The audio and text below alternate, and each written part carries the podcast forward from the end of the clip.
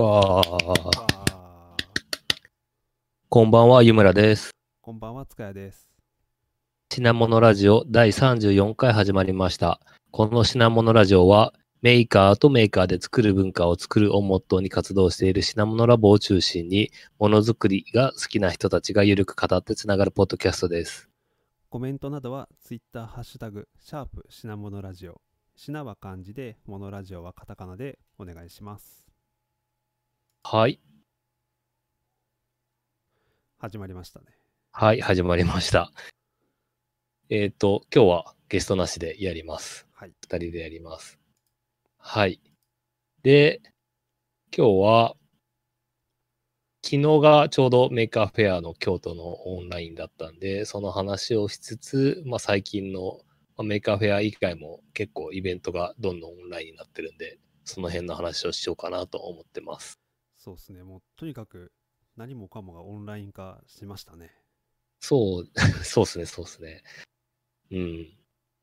なんか、中止になるかオンラインになるか二択ですからね。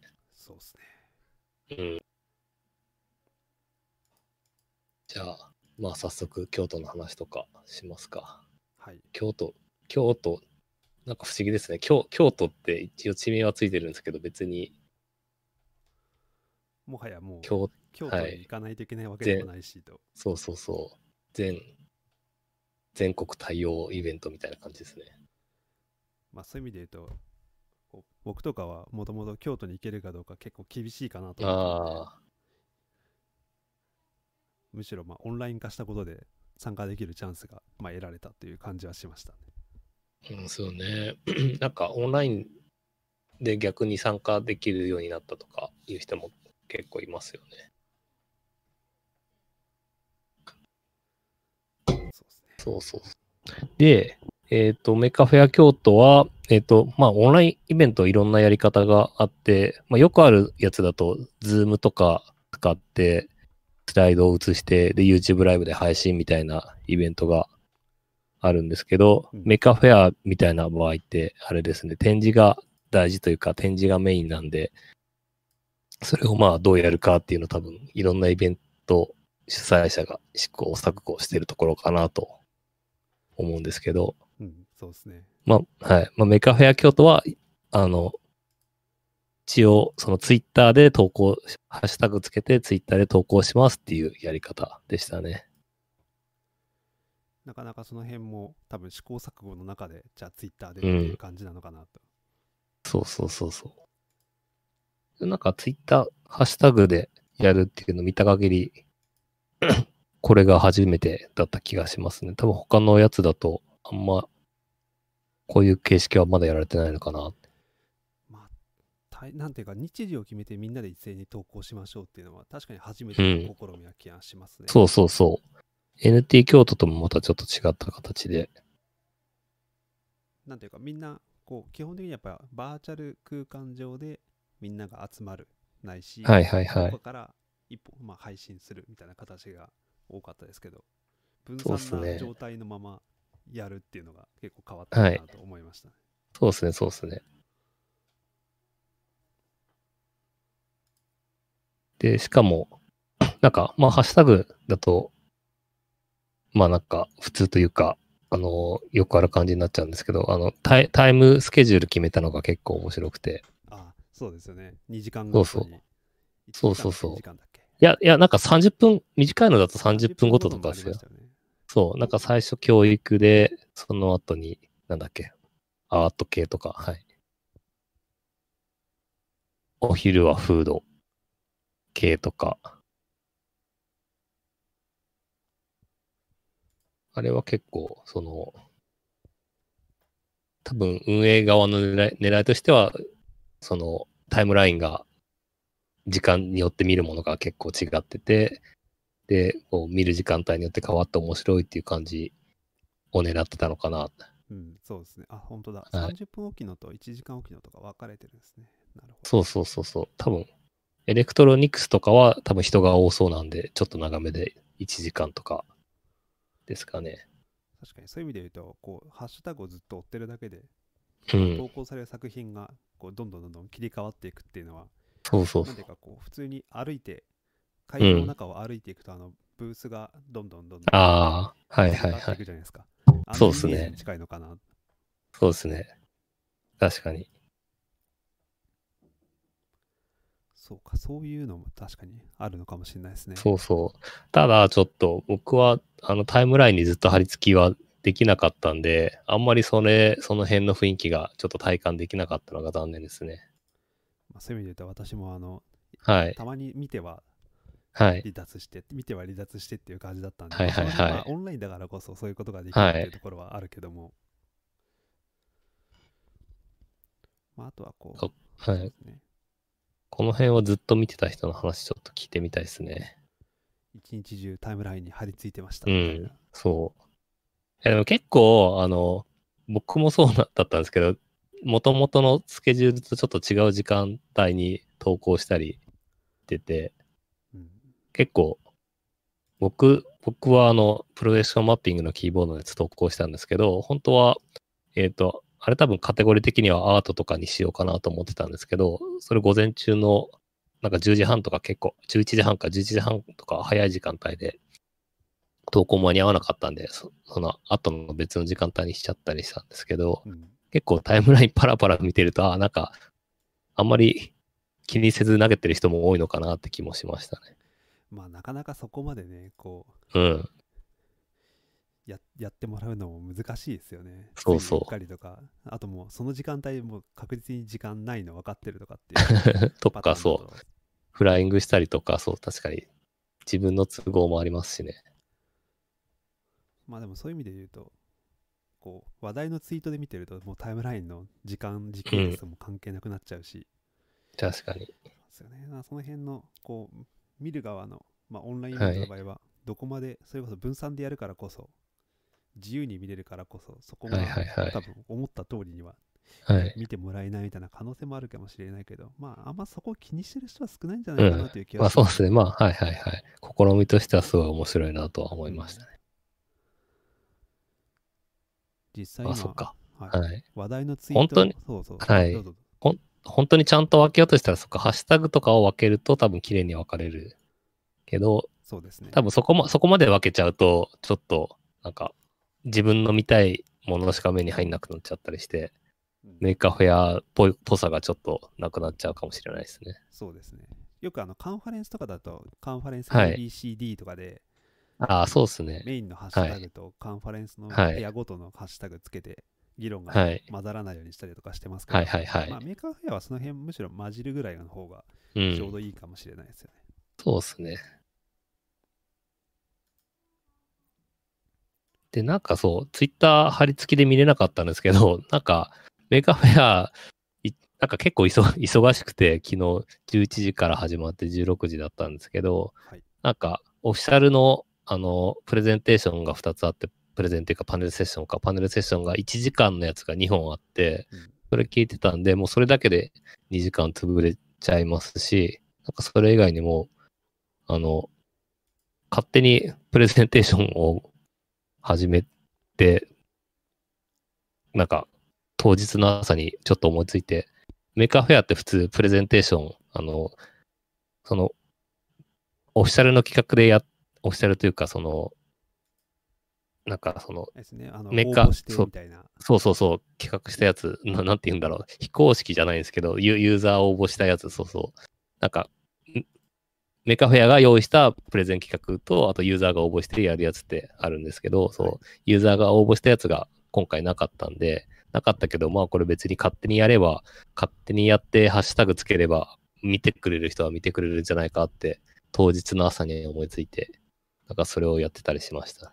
そうですね。湯村さん、あの NT はいプロの話されてましたよね。そうそうそう。っていうのをなんか当日朝起きて9時ぐらいに思いついて、で、そっから、プレゼン資料はあの、つくばの時のやつ大体そのまま使ったんで、それはなかったんですけど、まあ配信の準備して、YouTube で配信してましたね。いや、そういうなんかゲリライベントができるのも はい。オンラインならではな。はい。そうですね。あれで結構ご、全部で50人ぐらいかな、結構来てくれましたね。多分ほ、本当に、本当に Maker Faire の会場で発表するのと同じぐらいの人数がじゃあ来てくれたと。はい。そう、あれなんですよ。つくば、つくばで同じ話をしたんですけど、NT 札幌の話をしたんですけどはい、つくばの時は、多分なんか何人かちゃんと覚えてないんですけど、10人以下、1桁しかいなかったんで、なんか他の場所でも話したいなとは思ってたんで、あ、そう。ちょうどよかったですつくばのあの、発表する場所が分かりにくいというか、はい。なんかすごく込み入ったところだったり、通路の真横だったりとかして、なかなか難しいところありましたよね。はい。そうなんですよ。まあでもやっぱリアルイベントだと、なんか、3つとか4つとかパラでやってたりするんで、なかなか聞けなかったりはあるかなとは思いますね。うん、そうですね。そう。っていうのを、なんか、勝手に発表したんで、勝手に満足してました。公式のやつとかは見ました？僕はあの、公式のやつ？はい心得じゃなかったっけ、えっと、心構えだっけ、みたいなはい、心得、あ、心得ですね。はい。はい。聞いてました。はいはい。最初の方ですね。はい。僕も、あれは全部聞きましたね。コピーあれなかなかはい。な多分データが残っているはずと思って、あ、アーカイブはそうですね。多分、YouTube だったんで残ってるのかなって。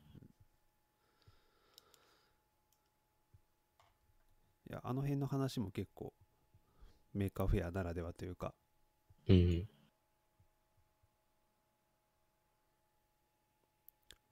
そうっすね。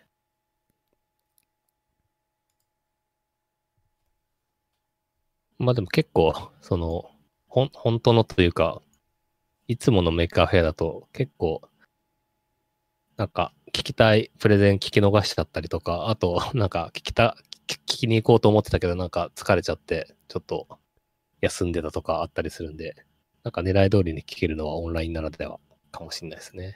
そうですね、あのデータもなかなか残らなかったりとかっていうのが、うん。あるんでああ、そうそうそう。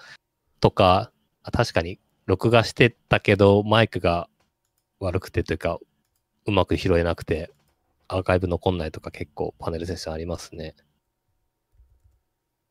多分その辺がこの YouTube ライブのありがたいところですね。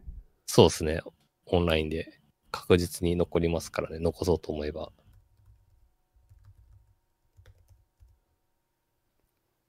そう。なんか、っていうのが、その、ツイッターと、あとその、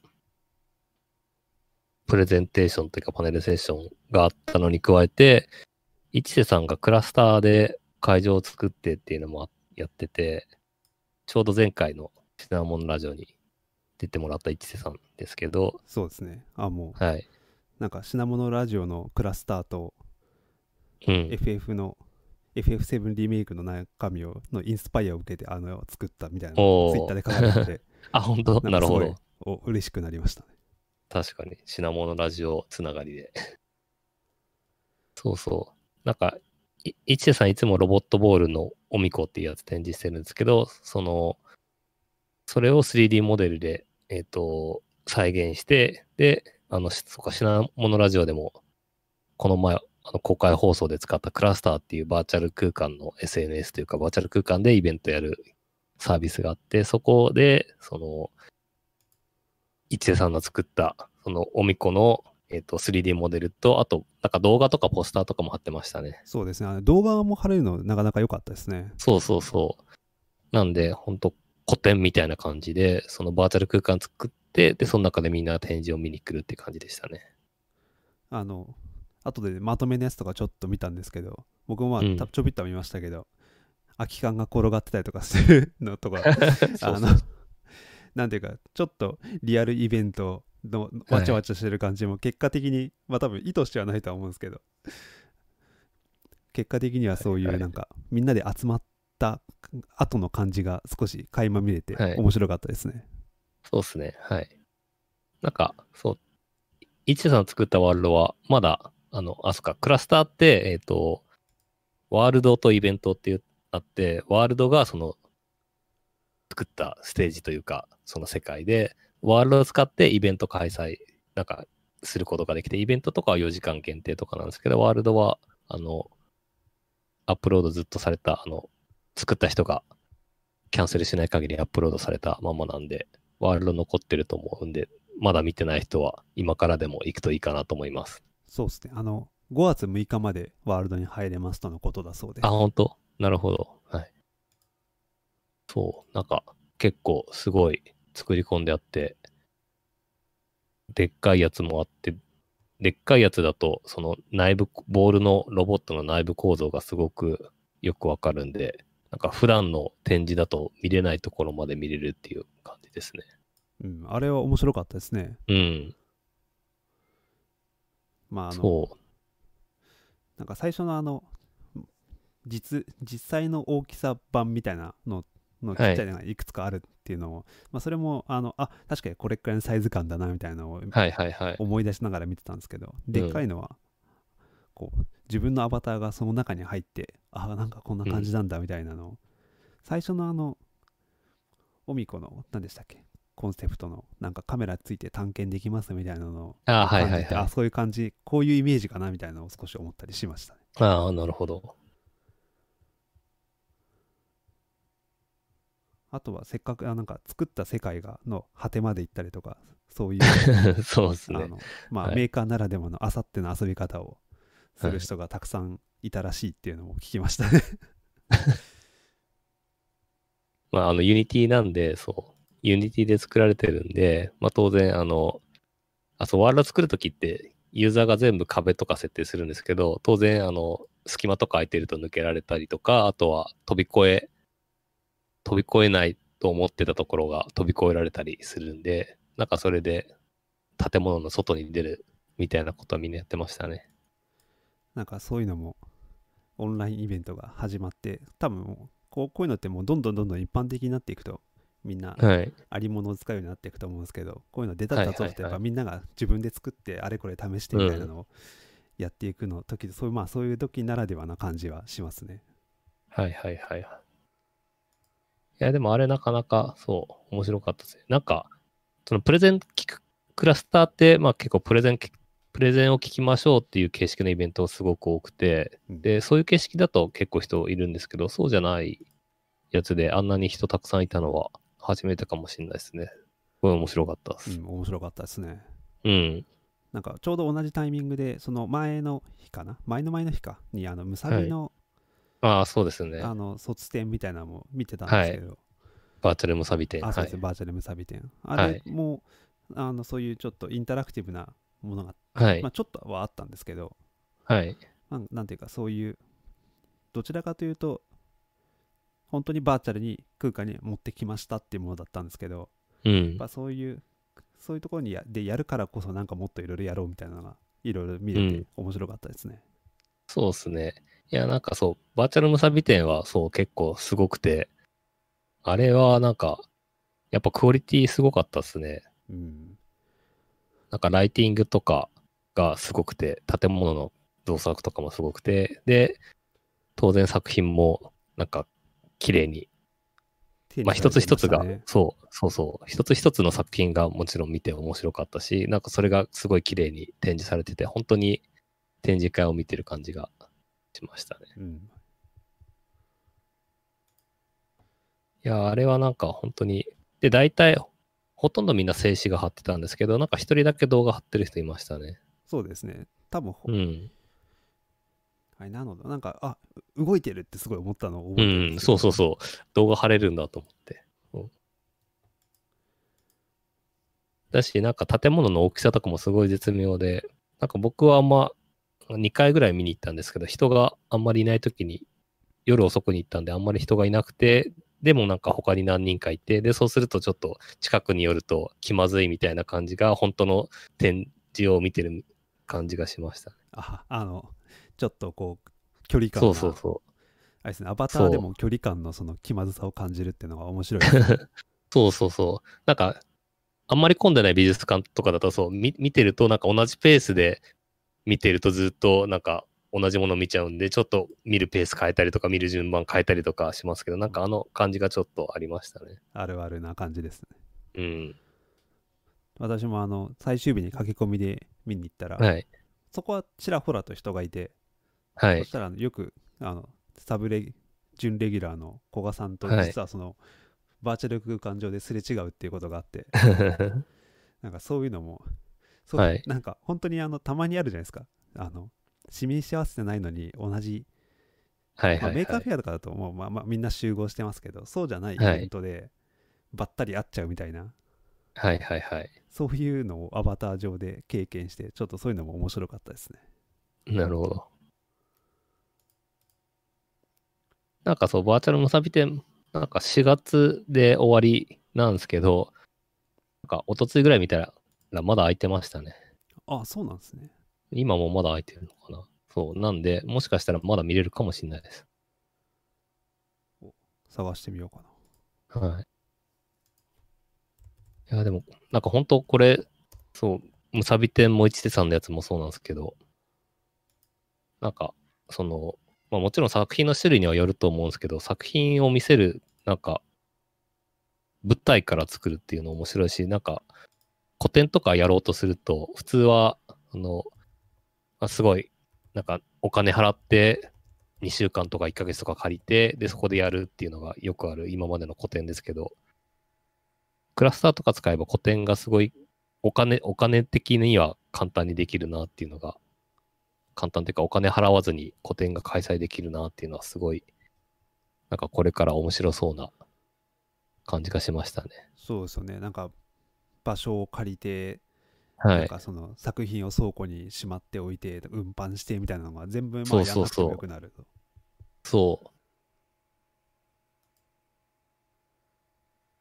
う。なんでなんか、ポートフォリオとかも、今はウェブサイトでポートフォリオ作って、で、なんかひ必要な時、就活の時とかそのリンクを教えるみたいな感じですけど、なんか、こんな感じで作るといいのかもしれないですね。あ確かにあのよくあの、まあ、写真とかあとうんでウェブサイトでそのポートフォリオを載せる人って、まあはい。結構いますけどそうですね。そうですね。実際にここでここに来て体験してくださいみたいなのができるとちょっと一歩変わった感じはしますよね、うん。ああ。そういうの面白いかもしれないですね。いや、なんか結構いろ、ほんといろいろできるなと思ってて、あとは、なんかその展示するやつも、今だとその画像貼ったり動画貼ったりするだけなんで、なんか、まあ、ビジュアルで伝わる作品は、まあもちろんそれでいいんですけど、なんかそれ以外には多分、いあの、クラスターのワールドって Unity で作られてるんで、 Unity 使ってできることならいろいろできそうで、おおなんか、あただ、今の仕様だと多分スクリプトは走らせられないんで、普通の Unity だと C シャープでいろいろプログラミング書けるんですけど、多分、クラスターに上げるとそのスクリプトは走らないだったような気が、ちょっとうろ覚えになりますけど、走らない気がしたんですけど、ただ、あの、Unity の物理演算は、あの、有効なので、なんかその Unity の物理演算使っていろいろ遊ぶみたいなことはできそうだなって気がしますね。なるほどあ、そっか、そもそも、そっか、クラスターのワールドをゲームステージにしましょうみたいなのは、なんか、あそうですそういうのありますよオフィシャルねなんかそうですね、オフオフィシャルで促進してますね。はい。脱出ゲームっぽいのを作ってる人とか、謎そうそうそう解きみたいなのやってる人とか、まあそういうワールドありますよね。うん、そうそう。なんか、もともとゲゲーム作りましょうっていうので、いろんな機能追加されてるみたいです。ワールドに。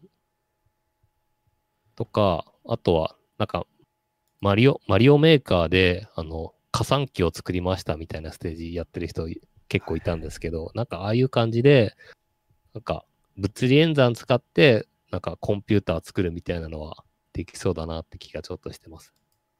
あ確かにうん。あのマリオメーカーとかあとはまああのうん。マイクラとかもマイクラフト。そうですよねそうそうそう。そうそうそう。あれで、なんか、面白いの作ってる人いるんで、あんな感じで、ちょっと見るだけじゃなくて、体験できる展示というか、ワールドというか、のも、なんか頑張ればできそうだな、思いました。あ確かにいけるかもななんか Unity の新しい使い方というか Unity とそのまあクラスターのはいはいはい。掛け合わせで今までできなかったことできそうですね、そうそうそう。なんか僕も、あの、その、今回の京都もあの動画投稿したのが、いつもやってるプロジェクションマッピングで、そのキーボードにプロジェクションマッピングしてキー押したら、そのエフェクトが出るってやつなんですけど、なんかそれもUnity 上で頑張ればできないかなってちょっと妄想はしてます。バーチャルキーボードプロジェクションマッピング。うん、そう、キーボード、そう、まあ、キそうキーボードとはいかなくても、なんか、特定の場所に立ったら、なんか、エフェクトが出るみたいなやつは、できるんじゃないかな。ちょっとまだ、ちゃんと考えてないですけど、できそうかなって気がしてます。なるほど。うん。バーチャルプロジェクションマッピングルームが確かにできると。そう。プロさ、そう、そうですね。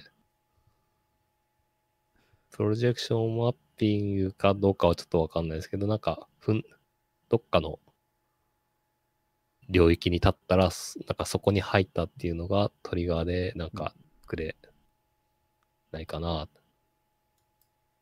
感じですね。いや、面白そうですね。うん、そうそう。とか、いろいろ考えると多分結構楽しそうだし、なんか普通、普通に多分クラスターのそのワールド作り、面白そうだなって思います。うん、なんかそれをむしろ作って、普通にオフラインの Maker Faire があるときに持ってって、うん。オンラインの人とオフラインの人がそこで、まあ、あの一緒になんかできたりとかできても面白そうですもんね。はいはいはい。そうそうそう。なんか結構その、今まででも結構 Maker Faire で、なんかローテクというか機械仕掛けというか、その、なんだろう、コンピューター使わないで、その、レーザーカッターで歯車作って、その、機械式でなんか作りましたみたいなやつ、たまに展示ありましたけど、それのなんか、 Unity 版というかオンライン版、そうですね、はい。どちらまあそれがマイクラじゃなくてクラフト寄りな作品って感じですね。そうそうそ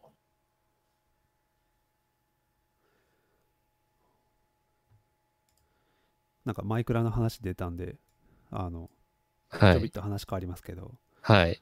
集まれ動物の森はい。買ったっていう人がここ2日間でたくさんいた気がしたんですけど あれってそれで僕あんまり把握してないんですけど、はい。そうですね、集まれ動物の森でシミテック祭りっていうイベントをシミテック、やった、はい。シミテック祭りですよねそうそうそう、シミテック祭り。はい。すいません僕それ参加してないなんかちょっと参加できなかったんでもしよかったらそ。のことをはい。教えてもらってもいいですか？そうですね。そう、シミテック祭り。シミテック祭なのかな？どっちなのかな読み方。シミテック祭なのかな？はい。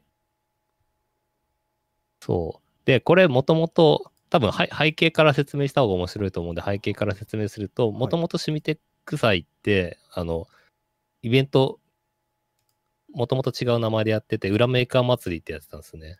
そう。あの Maker Faire の時にねそうそうなんかあの落ち落ちたた人が、そうそうそう。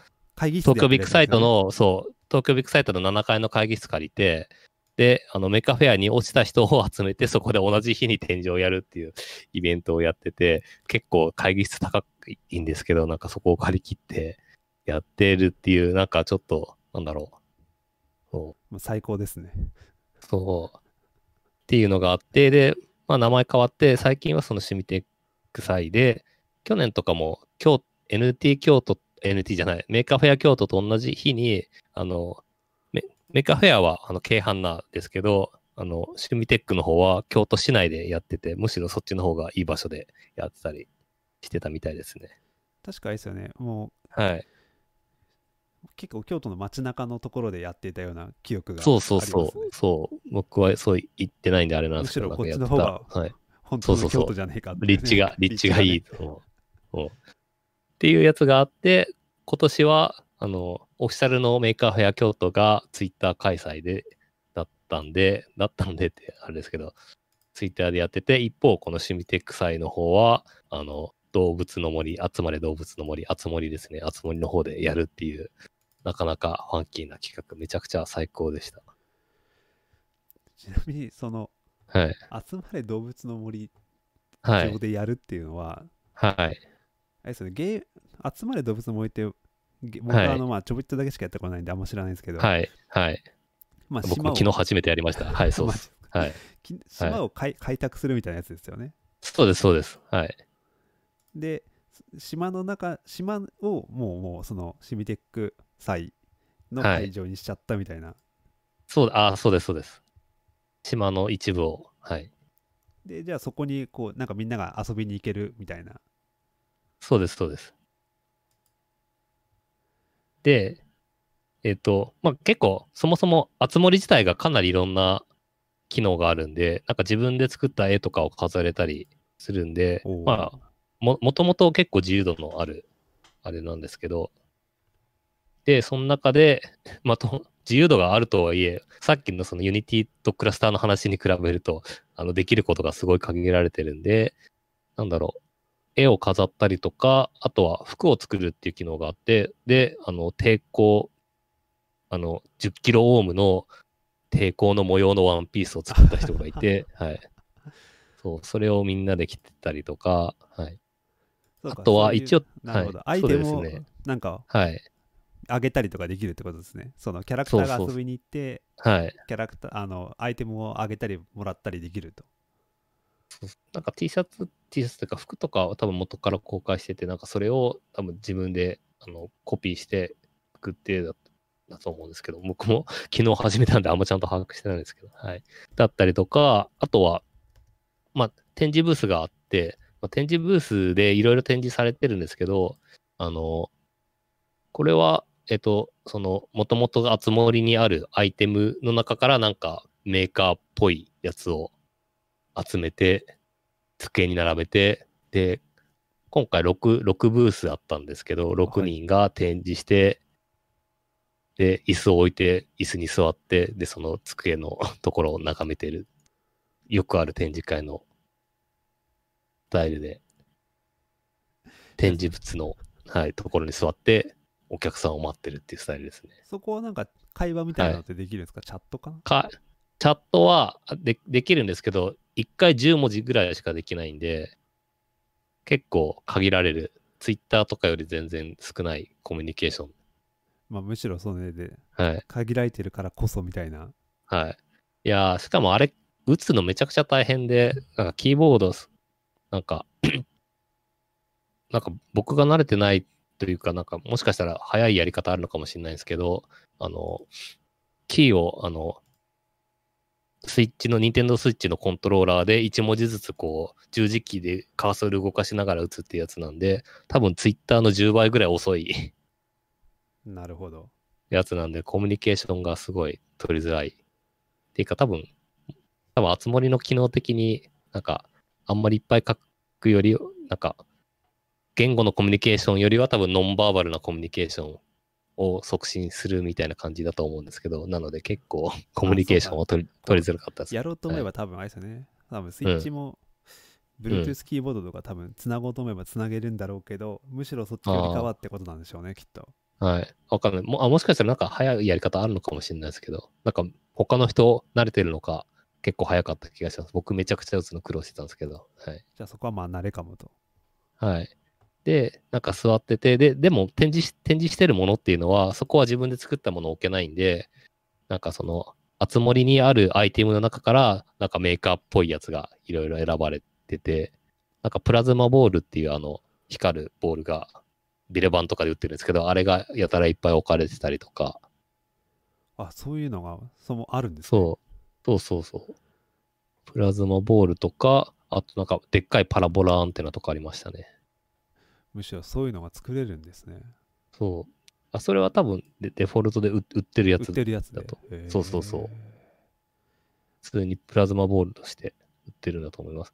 とか、あとはなんか、木木魚とか、あとは、はい、木魚とかはなんか目の前に行って、あの、A ボタンを押すとポクポク叩けるんで、あー、え木マジですか？いいな。そうそう、木魚とか鉄筋っぽいやつなんだろう、なんか楽器とか、そう、楽器系はいくつかあって、そうそう、それは、あの、叩けるんでみんなで遊べましたね。いやーちょっとアイディア供養祭っていうイベントをやりたい、はいやろうと思ってるんんですけど、はい。あつ森上でできないかなって今ふと思いあ、ました。その人多分無理、無理だと思います。無理かじゃあやめはい。はい。なかなか、多分なんか発表するのはすごい 難しいと思うんですけど、いや、あつ森のこれめちゃくちゃ面白くて、シュミテック祭。すごい良かったです。やっぱそういうなんか空気感を味わうとか、そうそうそういまあ空気感をそうそうそうちょっとしたコミュニケーションをするとか、そうそうそう。なんかそう、ステ、そう、展示ブース以外にも、なんかステージのブースがあって、そこで、なんか、なんか僕がいたときは、あつ森ってそっか、あの、一つの島に同時に8人しか入れないんですけど、僕行った時5人とか6人ぐらい、はい、いて、あ、じゃあ、あれですね、8人ごとにこう、順々にこう、なんか時間区切って回すみたいな。た多分そうですね、オペレーションどうやってたのか知らないですけど、あでも8人は、はい。満杯になってたら、多分誰かがちゃんと空気を読んで退出するとか、そんな感じですかね。はい。なるほど。あ、すごい今、ツイッターのやつとか見てますけど、はい。すごいですね、これ。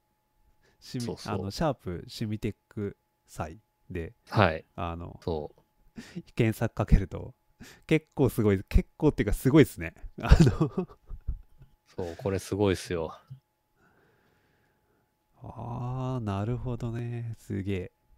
いや、ほんと。やっぱこれ、自分で見見ないと分かんなくて、そう、どう、どうやってやるんだろうって思ったんですけど、こうや、こうなってたのかっていうのが分かってよかったですね。確かに、これ、参加するのもも楽しいし、これ作るのもそうですね大変。そうではあるけど、面白そうですね。そうそうそうそう。か結構ゲームのやり込みの要素、まあ、さっきのマイクラのやり込みに近いところがあるのかもしれない。はいはいはい。まあそうですね、そう。まあ確かにマイクラと結構似てるかもしれないですね。これは確かあれですよね、昨日、今日でしたっけ？確か。あ、そうです。これ2日間ですね。昨日と今日。そうそう。で、そう、昨日、全然これ知らなくて、昨日やってるの知って、これはやばいと思って、で、なんか2日間やるって言ってたんで、あ、これは参加しないとダメだと思って、昨日の夜にあつ森ダウンロードして始めて、昨日の夜から今日の昼まで。シナリオを進めてみたいな。そうそう。なんか、あつ森、開始1日目、あ、なんかこのあつ森の中の時間と実時間がリンクしてるんですけど、あつ森の中の1日目だと他の島に遊びに行けなくて、2日目になると遊びに行けるようになるんで、だからギリギリでしたね。昨日から始めてたんで間に合ったんですけど、今日から始めてたら、はい。間に合わなかった。今日間に合わなかった。あの、ニンテンドースイッチの本体の時間をいじるしかなかった。なるほど。はい。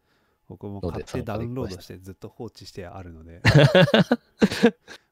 ほう。やっとよかっそうなんですねたって今すごく後悔してます。うん。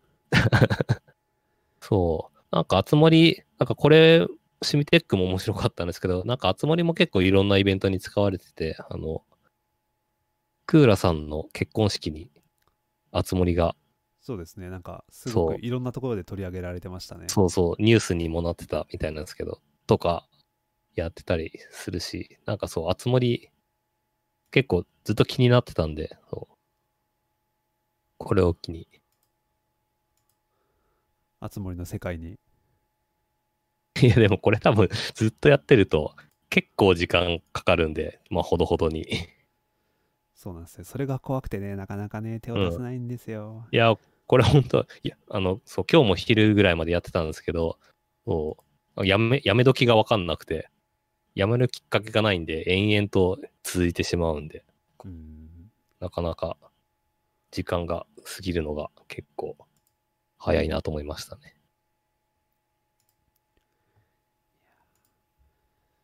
どうしよう。まあ多分、もうしばらく 積んでおくことになりそうな。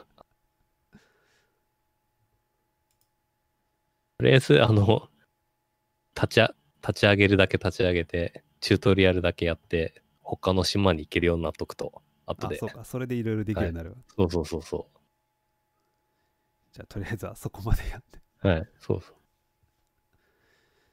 そうですね。そういう時いや、に、なんかそあう、うん。いやあのちょっとオンオンラインイベントあるあるなのかもしれないですけど、バーチャル空間あるあるかな、とかもしれないですけど、はいアバターが標準だとちょっと恥ずかしいみたいなのないですか、あーなんかあの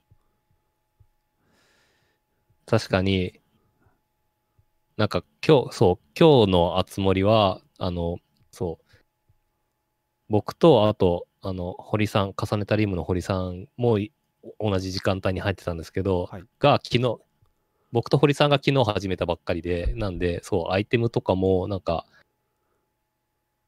ただでもらえるやつばっかりだったりして、なんか他の人はその自分で T シャツ作ったりとか、なんか超かっこいいやつ使ってたりとか、あとは多分リアクション、なんか笑ったり、拍手したり、びっくりしたりするのもできるんですけど、それも多分覚えないとできないのかな。あそうなんですね。レベルがじゃあなんか上がらないと、はい。なんかリアクション、はい。が増えないみたいな感じなの確か。僕がやり方分かってなかっただけなのかもしれないですけど。あ、でもそっか、その場で着替えるのとかはアイテムが必要なんでできなかったり。うーん、でだからなんかみんな次々と着替えてるのに 僕、僕らだけずーっとこう同じ格好をしてたとかは、ちょっとなんか悔しかったですね。ああ、なんかそうそう、そういうのはあるんですよ。はい。多分こう、こう、クラスターとかも標準のやつじゃなくて、みたいなのがあったんで、僕はあのちょっと連休中に自分のアバターを作りたいなと。おう何でじ実写でやるのか、それともはい。別のやつでやるのかちょっとまだ考えてるんですけど、連休中にちょっとそれをやりたいなと。おうなるほど。確かにそうですね。アバターは、特に最近クラスターがめちゃくちゃ増えてきたんで、確かに作りたくなりますね。そうなんですよね。まあ、クラスターもそうだし、昔ちょびっとだけ VR チャットとかもやってたんですけど、はいはいはい。VR チャットだとまあ、その辺のこう、よりオリジナル出していくみたいな感じもやっぱりあるかなと。あまあ、そういうところで使えるあ、はい。自分のアバターがあるとやっぱいいなと、はいはいはい。ここ最近すごく思うようになりましたね。はい。そう、僕もアバターをこの前作ったんですけど、先週、そう。結構、なんだろう、ブレンダーとかも初めて使ったんですけど、はい。なんで結構勉強になりましたね。あれですよね、あの、博士、博士姿のアバターを作ってたやつですよね。そうそうそう。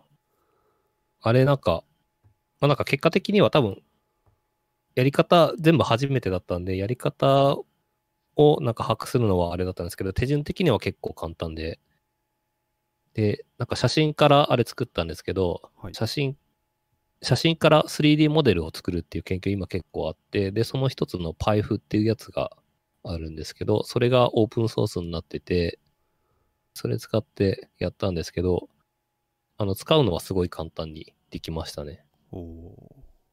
で、そう、なんかオープンソースにもしてくれてるのと、あとは、えっ、と、Google のコラボっていう、なんだろう、ウェブブラウザ上で、えっ、と、コードを実行できるっていうのがあって、それのコラボ対応もしてくれて、コラボとして公開してくれてるんで、なんで、入れるファイルだけ差し替えて、あとはそのコラボをポチポチしていくだけでできたんで、結構簡単に 3D、まずその写真から 3D モデルにするのは結構簡単にできましたね。そうなんですね。はい。やってみます。そうですね。で、なんか、僕は、あの、どうしてもあの写真を使いたかったんで、なんか、ちょっと大変だったんですけど、普通はその T ポーズって言って、その腕をこう左右に広げたポーズでやるのが正しいやり方で、うん。それ使うと多分後の処理とかも楽になると思います。じゃあちょっとそれの写真を撮って。そうそうそう。で、なんかその後に、えっ、と、リグっていうその防音の人人の形を入れて、あとは多分元のその自動生成したやつだとポリゴン数が多いんで、ポリゴン数を減らしてとかをちょっとポチポチとやる感じですね。うん。うん。まあでもなんかその辺はやり方いろいろウェブに載ってるし、まあ普通にその 3D モデル作る普通の手順だと思うんで、まあやってて勉強になりましたね。じゃあそのまま勉強を兼ねてという感じでうん。そうそうそう。そうそう、なんかポリゴン数の減らし方覚えておくと、そう、後々なんかあっても、その既存のやつ流用するにもポリゴン数減らしてとかできたりするんで、結構役に立つかなって気がしますね。うん。はい。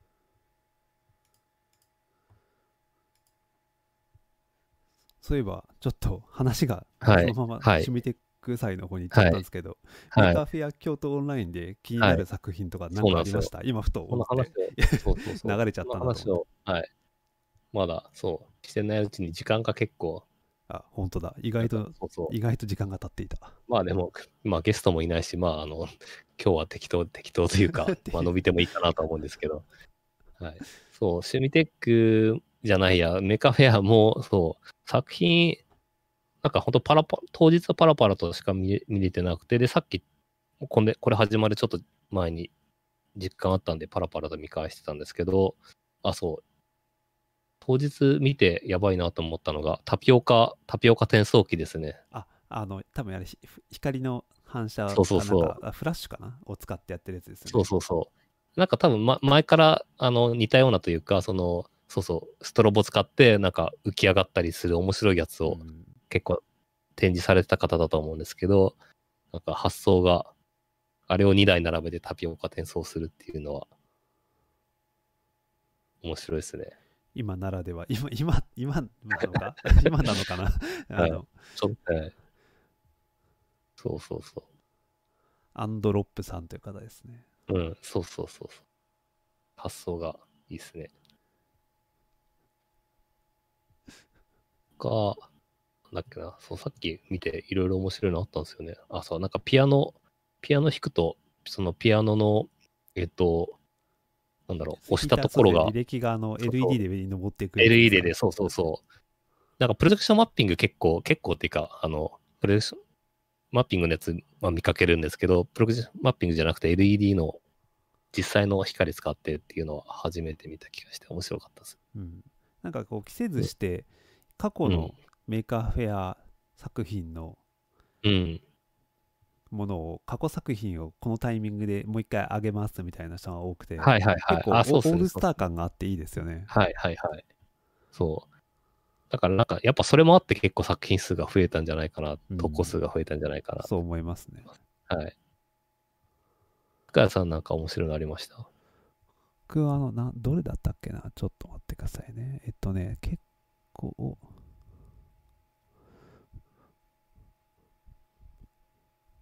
NT 京都で見たクソゲームがすごくまたバズってたなとか思いながらああ、はいはいはい。そう、首伸びるやつ。首伸びるやつそうそうそ あれは何回見てもあの、う。はい。いいなって思いますけどいいであとねすね。あとねなんだっけパンタグラフだっけ？あのとかねあとあれ多分ね IoTLT の人だと思うんですけどケーキが、はい顔がケーキになってるはいはいはいそういうやっぱネタ感のあるやつがちょいちょい見られて、はい。個人的には嬉しかったですねああ。あと、なんか小池さんの、小池誠さんの M5 スティックで、あの、ビニールハウスのモニタリング環境を作りましたっていうやつあったんですけど。あのマジなやつですねあの動画になはいそうってるやつ、そうそうそう。いや、なんか、あ、そう、小池さんもともとあの、キュキュウリのディープラーニングではい見分けるやつで結構話題になってて、メカフェア展示とかしてたりしてたんですけど、そう。ビニールハウスのこういうやつってやっぱり、あの、なかなか現地で展示できないんで、動画ならではで実際に動いてるところを見せられるっていうのは、今回の形式だからこそ見れたのかなって思いました。しかもこう実際にもう半年稼働してますっていうのがすごいですよね、そう。そして多分これでここで作ったものをまたディープラーニングで判別してくれるのだろうっていうああ なんていうか本当にまさに IoT っていう感じがしますよねそう。そう。逆にそう、展示だと見せるの難しいのが動画で見せるっていうのは、なんかうんオンライン開催というか、ツイッター開催のメリットなのかな。そうだってあの Bluetooth つながらないとか気にしなくていいですからね そうそうそう。確かに。展示会やると大抵それでもうあのはい。本筋よりもそっちの Bluetooth と Wi-Fi がつながらないっていうところをどうするかみたいなねそう。大体繋がんないですからね。大体無線そう。無線は使わないのは鉄則なんですけど、とはいえ、最近、その、無線じゃないと通信できないデバイスめっちゃ増えてますからね。そうですねそう。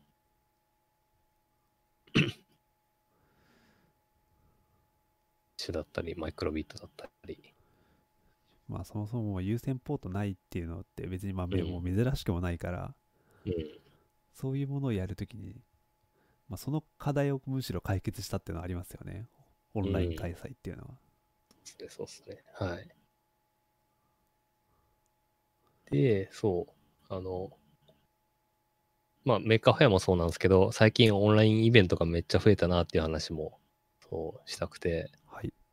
なんか、今、品モノラジオの収録、もちろんこうやってオンラインでやってるんですけど、まあ、もともと品モノラジオずっとオンラインでやってるんですけど、そう、なんか、こうやってこうオンラインでちゃんと喋るのって、前だと品モノラジオの時と、まあ、リモート会議がまあたまにあるとか、そんな感じだったんですけど、今ってもう、すべてがオンラインなんで、なんかこうやってマイクに向かって喋るのがめちゃくちゃ増えましたね。本当に増えましたね。ていうかもう、なんなら平日一日中そんな感じです。ああ、そうそう。なんか品物ラジオのためになんかマイクとマイクスタンド買ったんですけど、そう、なんかこれが大活躍してますね。季節して、もうワークフロムホームの環境が整っていたっていう感じです、そうそうそう。音質が、すごい、普通の会議でも良い音質で会議できます。良い音質、良い画質で。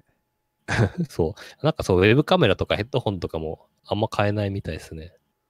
あ、今。確かに今ヘッドセットがなんかうんあんまり売ってないみたいなの聞きますね。そうそうそう。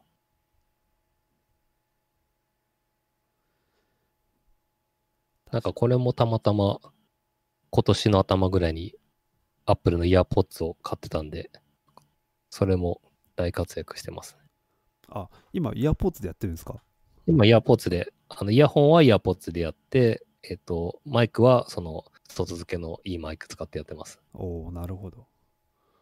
イヤーポッツこれめちゃくちゃ楽で、あの、会議中になんか、なんか自分がずっと発言しなきゃいけない会議とかだとあれなんですけど、あの、聞いてるだけで OK の会議だと別にずっとパソコンの前に貼り付いてなくてもいいと思うんで、なんか途中であの飲み物を取りに行ったりとかできるんで、イヤーポッツいいっすね。ああ、なるほどね。確かにね。そう。僕も仕事の時は、あの、Bluetooth 接続のやつ使ってるんですけど、あの、アンビっていう、あの、耳を塞がないやつ、えそういうのがあって、ー、はい。それでなんか、ずっとイヤホンってしてると結構しんどくないですか？なんか耳が疲れるというかそうっすねなんはい、耳。の外でなんか、なるみたいな。環境音がちゃんとずっと聞こえるみたいなやえつを使ってます。ー、いいっすね。そうなんですよ。イヤーポッツずっとつけてると疲れるのだけが欠点で。まあでもあの、たはい。相手何時間くらい持ちます？なんか、普通にイヤーポッツの話になっちゃいますけど、はい。はい。結構やっぱ充電しながら使う感じですよね。十なんか、あーどれくらい連続でいけるのかわかんないですけど、2時間とかだと全然持ちますね。多分もっと3、3、4時間ぐらいは持つんじゃないかなって気が。あ、そうなんですね。じゃあもう普通にこういうはい。イベントの時も使えるような。はい。4時間、ちょっと4時間はわかんない。4時間はもしかしたら言い過ぎかもしれないです。2時間以上は持ちますね。はい。なるほど。どっちかっていうと耳、耳が疲れる方が先に来ますね。そうですよね。なんかそれはあるかなという気がします。うん。でもそういうの全を、まあ僕らはちょ、まあ、他の人よりも、まあ、ちょっと先行してやってますけど、今、はい。日本中でそういう人たちが、はい。そう。まず大学の先生がすごい大変そうで、授業を全部動画化してるんで、超忙しそうですね。ああ、確かにね。そうか、はい。動画配信、それってなんかはい。生でやるんですか、それとも普通に収録したのを流すんですかね？いや、えっと、両方、両方いるんですけど、でもやっぱりその、回線が悪かったりして聞けないとあれなんで、あの、どちらかというと動画撮って、も、もしその時に普通の授業の時間帯に見れなくても、後で見返すことができるのが、どちら、あの、まあ、学生的には、あの、ありがたいんで、うん動画化、動画化というか、その、撮って、えっと、いつでも見れるようにしてるっていう先生がお多い気がしますね。なるほど。事前に撮って、はい。まあ、事前に撮るんだとやっぱシナリオ作って結構作り込まなきゃいけないし、まああのうんね、ライブだと、まあ、逆に言うとそういうのってインタラクティブにいろいろ対応できるっていうところはあるけど、はい。なんか一人ハウってる人がいるともう あの辛いみたいなのあるじゃないですか。はいはいはい。いや、結構録画するの辛くて、あの、そう、普通の授業だと前に学生いるんで喋れると思うんですけど、うん収録だと虚無に向かって喋らなくちゃいけないんで、そうなかなかそうか。大変そうですね。なんか鉄板ネタみたいなのが、これがはい受けているのかいないのかみたいな。はいはい。とか、あ、そう。あとは、なんか、普通の授業だと雑談挟んだ方が嬉しいけど、なんか、オンラインで雑談挟まれると、なんか、学生はすごいイラッとするみたいなのも読みましたね。ああ、つまり、はい。そうか。あの、最早く本題に入ってくるそうそうそうそうそう。動画の時は。はい。いああ、なるほど。そういうのも違うのか。や、なんかいろんなメリット、デメリットいろいろありますね。うんそう話す側見返そうはいそうそう。見返せる、学生的にはそう見返せるっていうのはもちろんメリットだし、あとは早送りとかするのもできるんで、うん、2倍速再生でとかそうそうそいやなんかそういう話聞くとやっぱりその配信する側はもうみんな YouTuber 的能力が求められるようになるんだなと、う。そうそうそう。虚無に向かって話すスキルが必要になってくる、そう。いや、なんか僕も、あの、先月、あの、非常勤で大学の授業1個あって、で、本当はもちろん現地に行くはずだったんですけど、できなかったんで、1個オンラインで授業配信やったんですけど、その時も、あの、録画するのこれ、あの、一人で喋るの辛いなと思って、あの、Facebook ライブで、あの、急遽、その、録画しつつ、それを配信するっていうことにして、まあ、そそれだと、まあもちろん目の前には誰もいないんですけど、一応配信なんで、聞いてる人がいるんで、それで、こうなんかちょっと喋りやすくはなりましたね。ああそうかその緊張感を持ってっていうのとまあなんかそうそう聞いてる人そう。がいるんだって感じられることが大事みたいなところなんですかねそう。あとは多分自分だけで録画してるといつでもやめられるんで、なんかちょっと噛んだら、やっぱ撮り直しとか、やろうと思えばできるんで、なんかそれやっちゃうと多分いつまで経っても終わらなかったりするんだろうなっていうのもありますよ。そうなんですよ動画コンテンツはそれがあるんですよそうそう。こうね文章だと比較的、まあ、誤字修正とかってすぐできるけど動画、そのちょっと噛んだところだけ編集して直すってなるとなかなかこう難しいところありますからね、そうそうそう。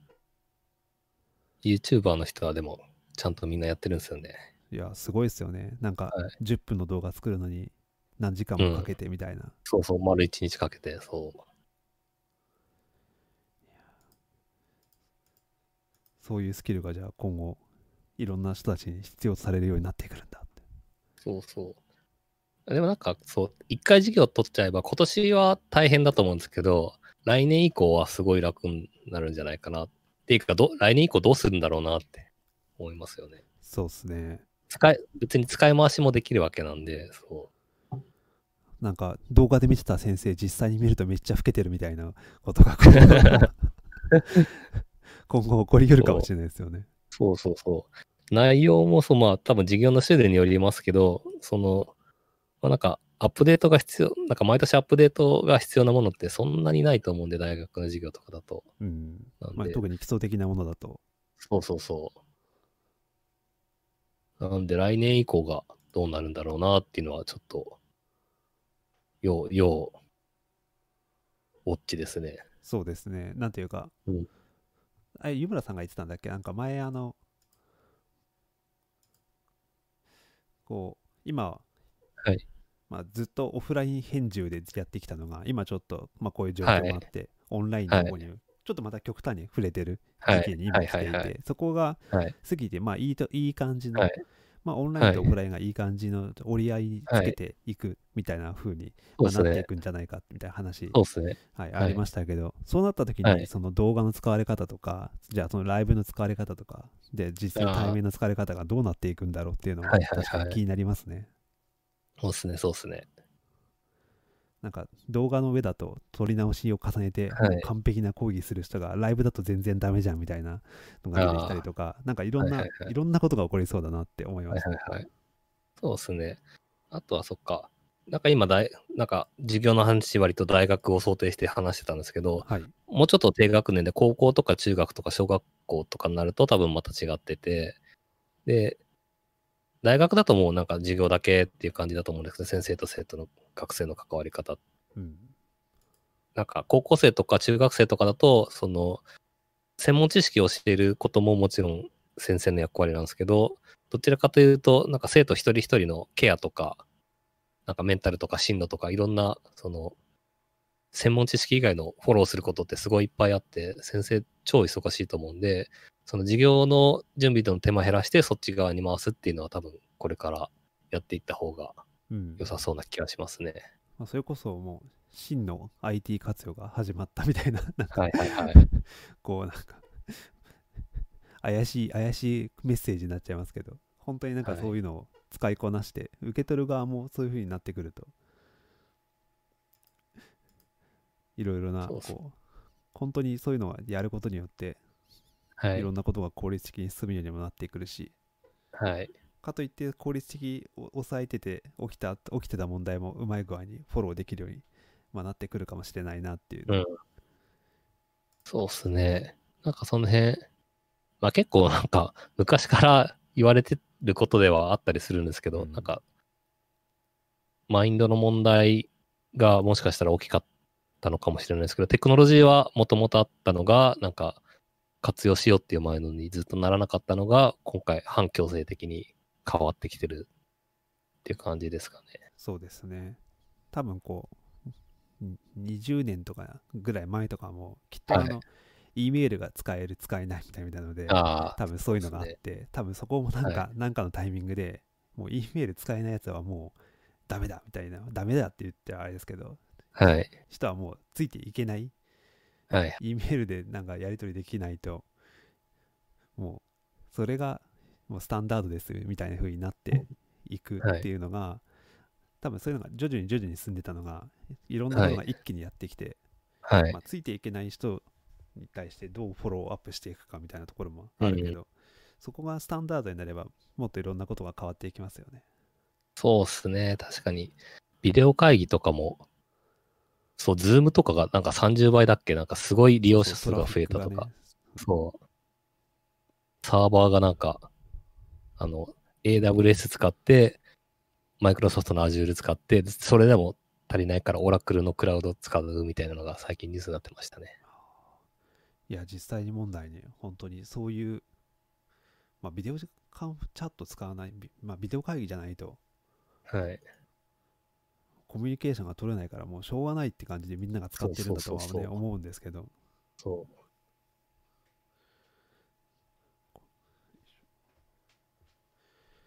まあ、それが標準になった時に、なんか置いていかれないように、もうちょっうんとしないとな、みたいな。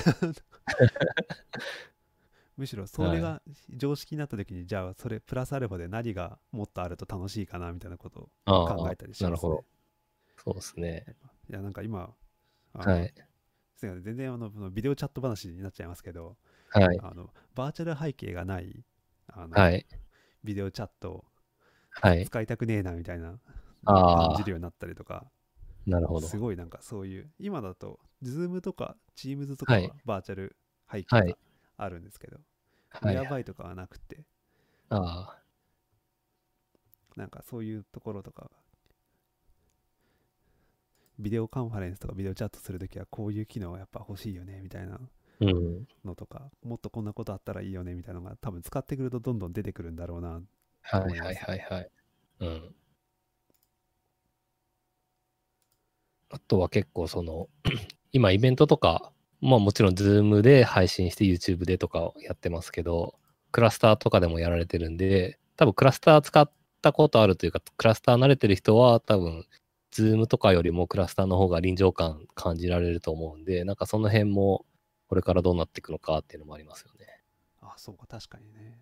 うん。な何でリアル感、なまあ、そそう、バーチャルのリアル感を感じるのかっていう、そこ結構人によって違いそうですよね。う、そうそうそう。なんか、多分、クラスターとか、まあ、VR チャットもそうですけど、アバターあった方が多分臨場感あるのは、多分、なんとなく共通認識うんがあって、そう。で、あとはまあ、なんだろう。手間の問題とかやれることの機能の差とかですかね。そうですよね。まあなんか手間がある分だけ、うん。まあその分、こう、まあ、フィードバックも大きいみたいなところははいはいはい。あるかもしれないし、ああ、でもな、どうなんだろうな。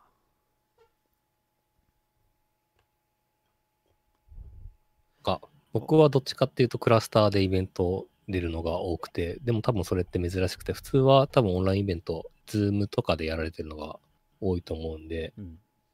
なんかそれでどれくらい満足できるのかっていうのはちょっと気になりますね。そうですね。はい。 Zoom で、なんか、ビデオ、そう、ズ Zoom、多分クラスターで自分のアバターで出ていくパターンと、クラスターでまあ標準で参加するだけみたいなパターンと、はい。 Zoom でお互いに顔出しでやるパターンと、 Zoom で一方的に話聞いてるパターンみたな、はいいはいはい。多分そういうのでもはい変わっ。てきそうだと思いますし、そうですね。確かに、 Zoom でプレゼンテーションするのも多分、機能的には結構本番に近いと思うんですけど、うんあれも虚無に向かってるのとすごい近くて、聞いてる人ってみんなミュートするんで、です一応聞いてる人は、あの、画面越しには、というかインターネット越しには聞いてる人いるんですけど、あの、自分は実際、その、何も反応が返ってこない、パソコンに向かって喋ってる感じになりますよね。そうなんですよ。あの、はい。そこでなんか、わーとかパチパチって言っちゃうと、その他の人に、がの邪魔しちゃうんで、はい。その辺クラスターはそうまい具合に考えはいられてて、。クラスターはそう、フィードリアクションのフィードバックがあるんで、むしろ、物理、物理的なイベントよりも、フィードバックいっぱいありますね。そうですそのインタラクション感があるというか、はい。いや、でもなんかこんな感じでオンラインイベントを広まってったら、まあ多分オンラインイベント広まるとは思うんですけど、オンラインイベント広まってって、今のフィードバックみたいな話もありますけど、そう、フィードバックの話で思うのが、多分これ、リアクション返ってくるのが、相手、人間じゃなくてもいいんだろうなっていうのがあって、多分ボット、リアクション返すボット的なのが、なんかあってもわかんないよなって、最近思いますね。そうですね。クラスターとかうんにこう、そう。バンダムなんとかみたいなのが出てきて、そうそうそう。NPC 的な、そうそうそう。クラスターだったり、なんか Facebook ライブとか YouTube ライブとか、なんかいろんな配信サービスで、なんかいいねするとか、投げ銭するとかが、そう。多分リアクションあるとめっちゃ嬉しいんですけど、本当に人間かどうかわからないっていうのはありますね。そうですね。もうなんなら自分のアバターを作っておいて、うん。イベントに参加できないからお代わりに送り込むみたいなのもできるぐらいになってるかもしれないですよね。なるほど。大、大変、大筆みたいな感じ大。大変ですね。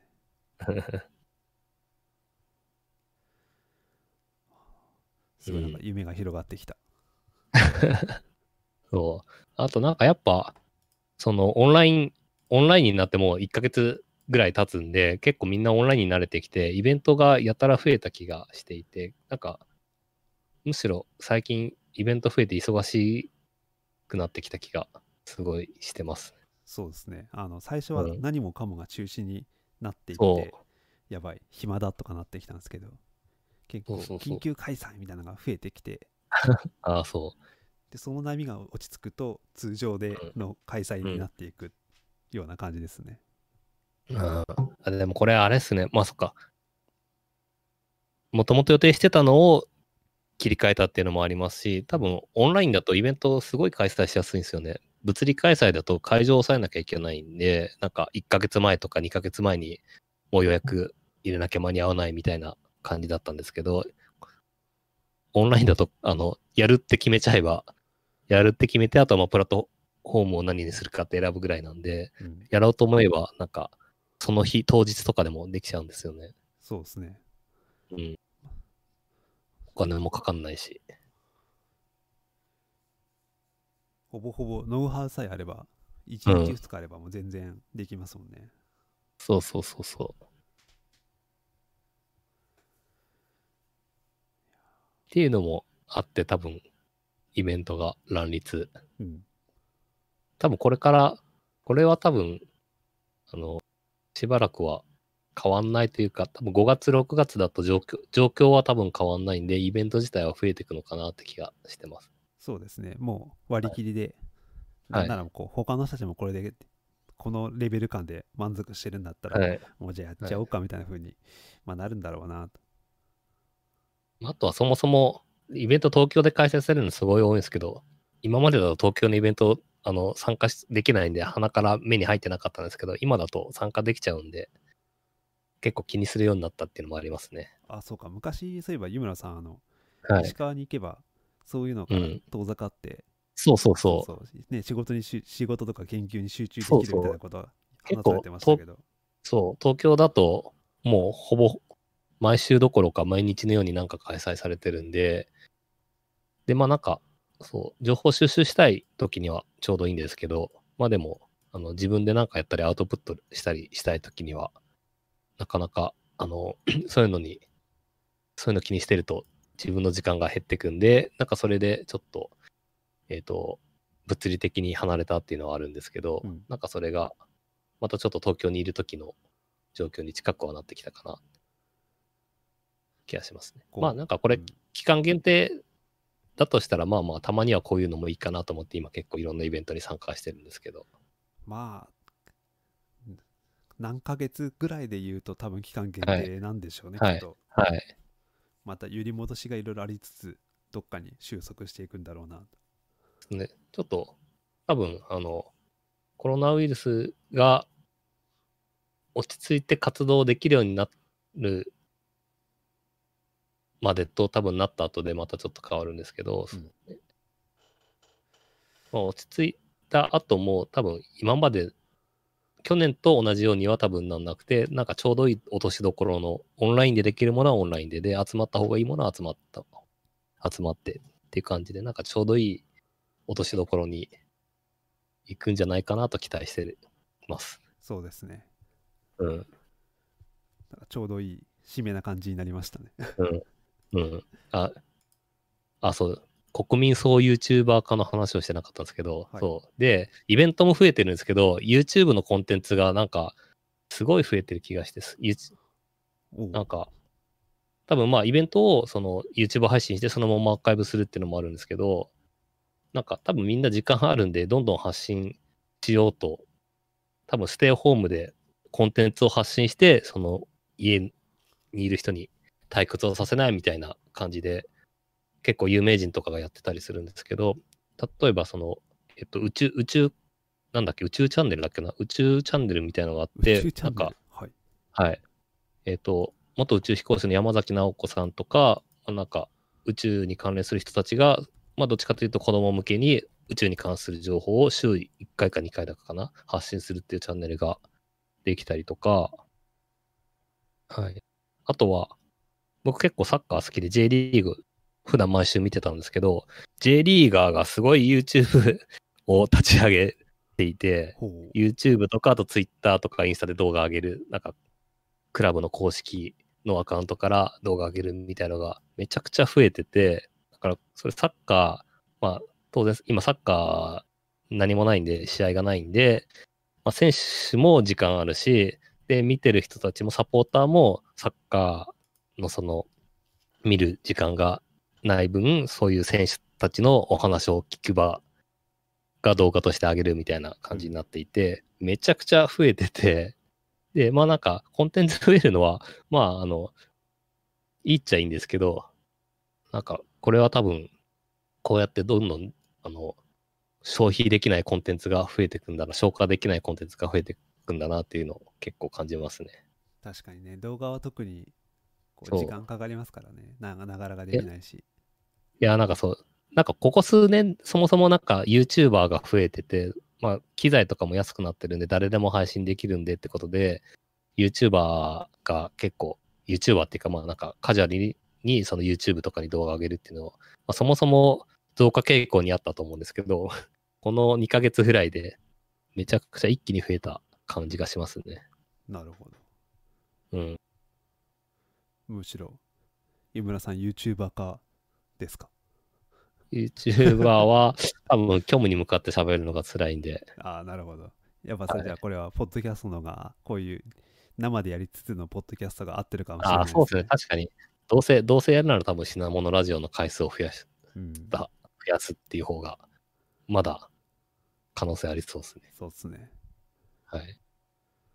まあそういう意味で言うと、僕はあの、通勤がなくなったんで、はい。ポッドキャストを聞く頻度が激減しました、ね。あ確かに、確かに。そうですね。ちょっとなんか休憩中とかに今日あの、はい曲かけたりとかポッドキャスト聞いたりすることあるんですけど、はい。電車移動がないと全然相当聞かなくなりましたね。確かに。僕も全然最近聞いてないですね。まあ、みたいな生活の変化はありましたはいけど、我々はポッドキャストをやっていきますと。だからやっぱ、やっぱこうやってどんどんコンテンツが増えていくんですね。そうですね。いや、ほんとそんな感じしますね。うん。いや、ほんと増えててそう、面白そうなんだけど、全然見れないってい。いうのが、うんさっきの宇宙チャンネルのやつも、存在は知ってるんですけど、まだ一つも見れてないですね。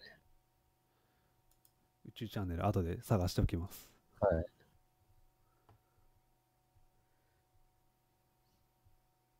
じゃあ、そろそろはいい。い感じになですね。きたんで締めにそう入りますか？ですね。はい。はい。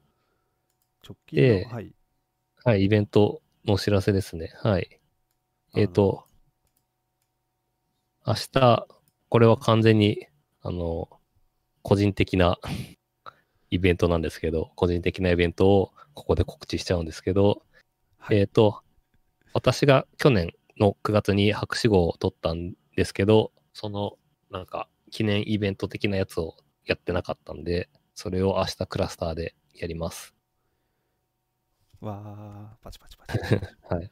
明日の7時、19時からですね、夜7時から。これもうイベントクラスターのところで立ってます？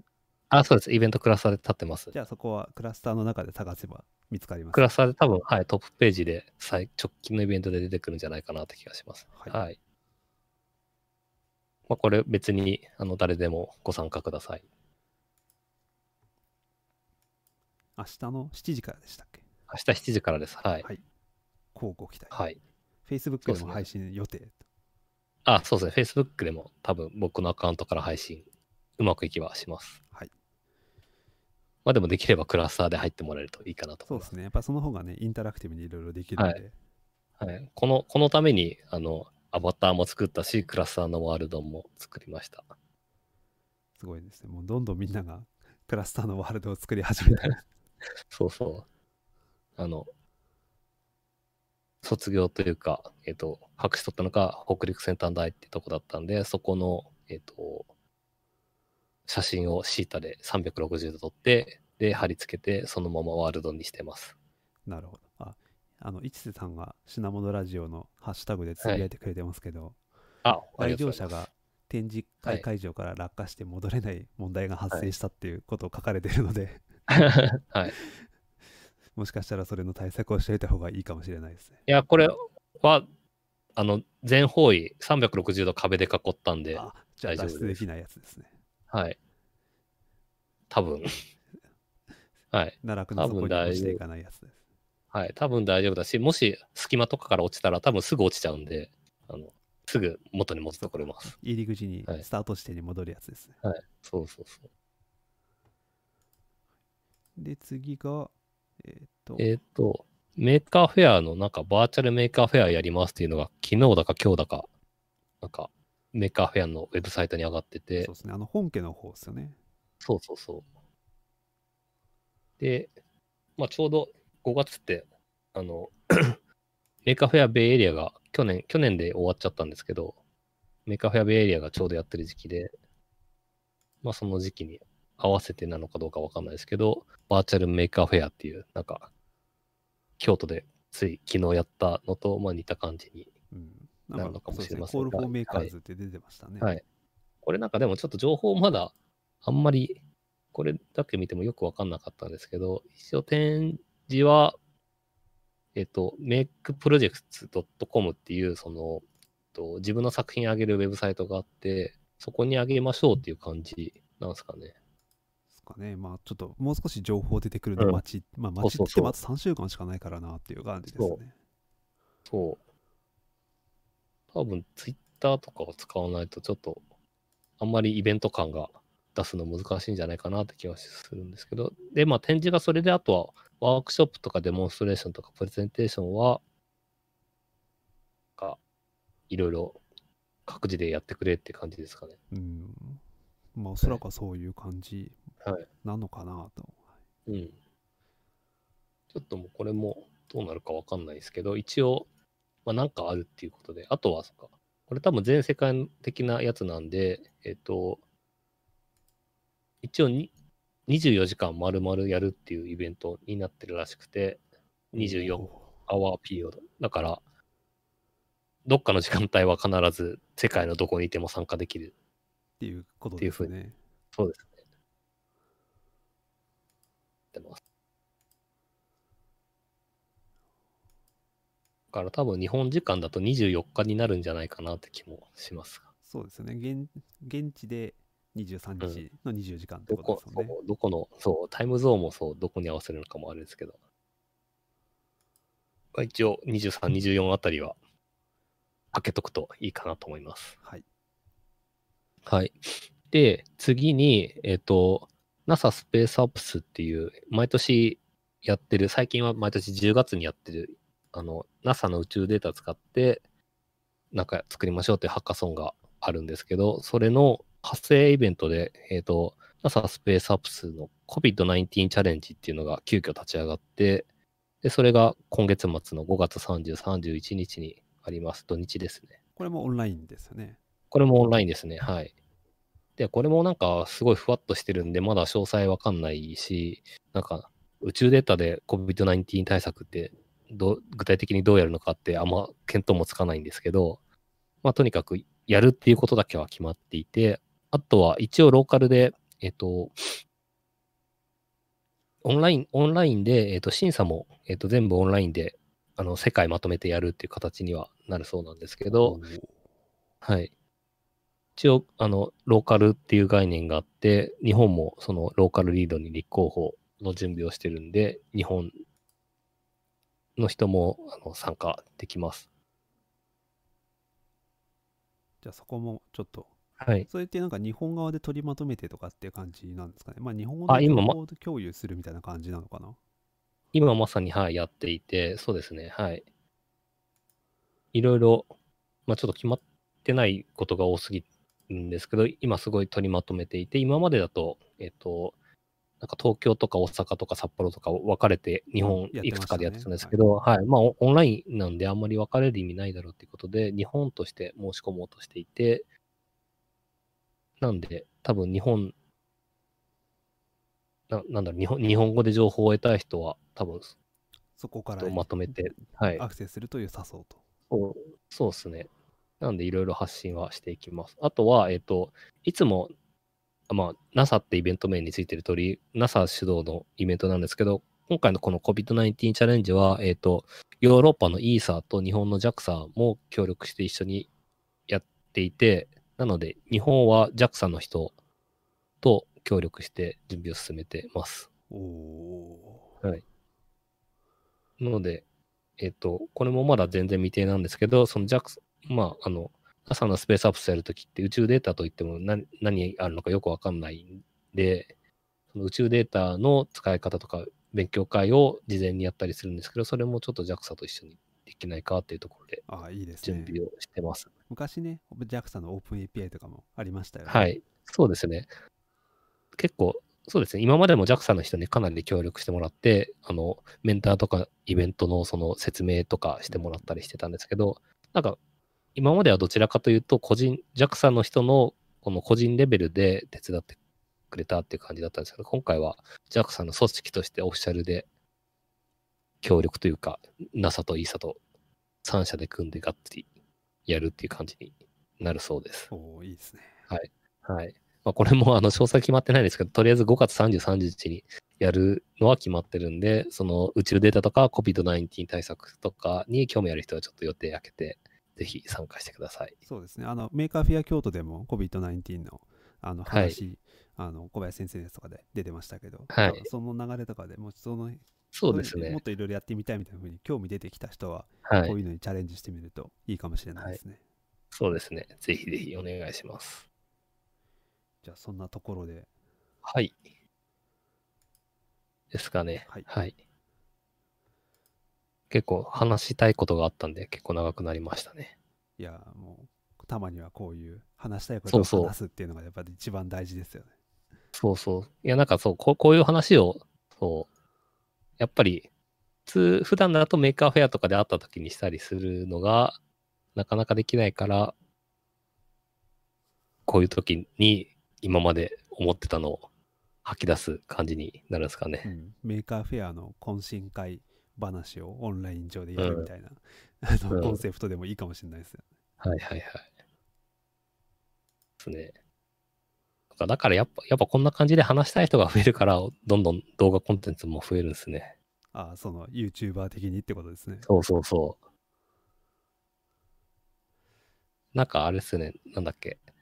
そう。なんか、人間は何かをコントロールできないとストレスが溜まるんで、だからなんか、それが悪い方向に行っちゃうと、こう、攻撃的な書き込みとかを SNS にしちゃうみたいのがあるんですけど、うんでもなんか、そそういう方向ではなくて、例えばさっきの集まりとかクラスターみたいに何かを自分で作ることで、えっ、と、そっちのエネルギーを向ける、創作方面に向けるとか、の方がいいよ、みたいな話もあったりするんですけど、まあなんか動画作るのもまあそれに似た感じなのかなって気がちょっとしました。うん、何かしらのまあ創作活動。そうそうそうね。そう。はい。はい。っていう感じで。はい。じゃあ、今日はこんなところで。ははい。そうですね。はい。じゃあまた次回ということで。はい。また次回そのうちやります。はい。ではでは、はい。ありがとうございました。ありがとうございました。